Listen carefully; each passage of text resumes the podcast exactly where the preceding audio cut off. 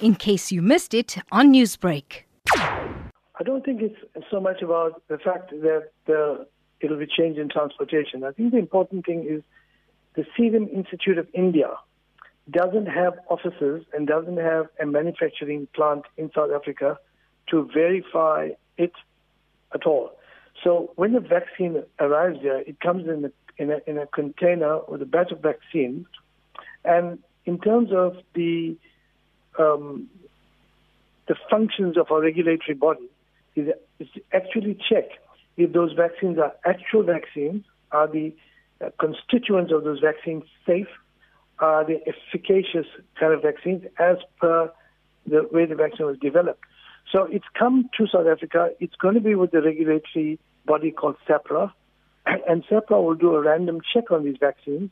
When they satisfy that these vaccines are in fact the AstraZeneca vaccine or the Covishield vaccine, and then it will be then licensed to be used, and it will then be sent out to the various um, sort of uh, distribution channels.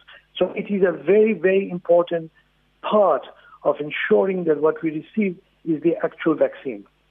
Professor, there are 1 million doses of the vaccine. Can you explain the process of how this will go about? Is SAHPRA going to individually check each vaccine?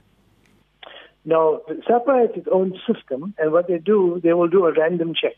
Random check of the entire container, picking up random samples and checking the random sample because it's going to be impossible to check 1 million vaccines. So they have a, their own formula and their own methodology to to check whether these are in fact the, the vaccine that's coming out. Now, South Africa. I, I this is, sorry, sorry, Professor. Procedure. Sorry, this is the procedure not only with vaccines, with any medication that lands in this country that's been manufactured outside. It is the duty of a regulatory body, both here and globally, to ensure that when released to the population, they in fact are the authentic medication. So, in the hopefully unlikely case that it's not, what then happens? Well, I think then the, process will stop because that's what SAHPRA's function is. And if SAHPRA says that this has now been tested and they, they're happy with the sam- random sample, it goes on. But if it's not, then SAHPRA will not accept the, the batch that's coming and we'll have to go on hold. Um, it's just unfortunate that we look at, we've got to look at the safety of the population receiving it. Now, South Africa does run one of the largest, or if not the largest, HIV and AIDS vaccine project in the world, meaning that we do have the knowledge to carry out this nationwide inoculation. What's your thoughts on corrupt individuals or activities hampering this life saving drive, as we saw with several PPE sagas from the beginning of the lockdown? You know, I must say that uh, it's, a, it's a huge concern. It's a huge concern to us. But let me tell you what happens with this vaccine. Government has set up a, what we call a national vaccine, COVID vaccines coordinating committee, and they've got a number of streams in that committee which all work on different aspects of the implementation. The actual implementation is then being given to a group called B4SA, and B4SA has got similar streams as the national body. So there's lots of check and balance. There's lots of governance put into it.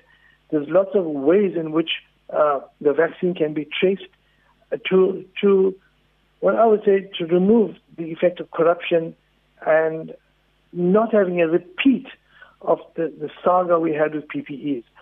But you know, a lot lot of efforts being put into this, and I'm hoping, from what I know, and I, I serve on one of these streams, that it's very meticulously being run to ensure that at the end of the day, we don't compromise the, the citizen of this country from receiving a vaccine that he's entitled to get at a cost that the citizen uh, in this country will be affording. When I say affording, I mean the government has purchased it at a particular cost so that we ensure the vaccine will be free at the point at which the citizen receives the vaccine. Professor, I just want to go back to the president's address last night. He did alter a lot of restrictions uh, with the alcohol ban, with the beaches and parks now being opened. Now, herd immunity has not yet been achieved in the country because the vaccine is not rolled out. How concerning is the matter of complacency among South Africans and a risk of another wave in the country? I think that's a very important question. You know, there's two ways in which we can manage this pandemic. One way is to slow down the transmission, and you can slow down the transmission by public health protocols, and that will be, as you just mentioned, things like social distancing, using a mask, washing your hands, don't go into public spaces. You're only slowing down the transmission. That gives us enough time to put in measures in place. And one of the measures in place is to, for us to investigate the efficiency and the correct vaccine to come here, which, which has been done. Now, the difference is the vaccine is to stop the pandemic. But there's no certainty yet because it's a novel virus. We've never seen this virus before, and it's, it's causing human to human transmission. So until the vaccine is proven, it will take us more than a year to see how it pans out, whether we're going to get waves, whether it's going to control the, and the transmission of it. A very important behavior is adherence to the protocols that we just mentioned. If we become complacent, we can actually compromise the entire process.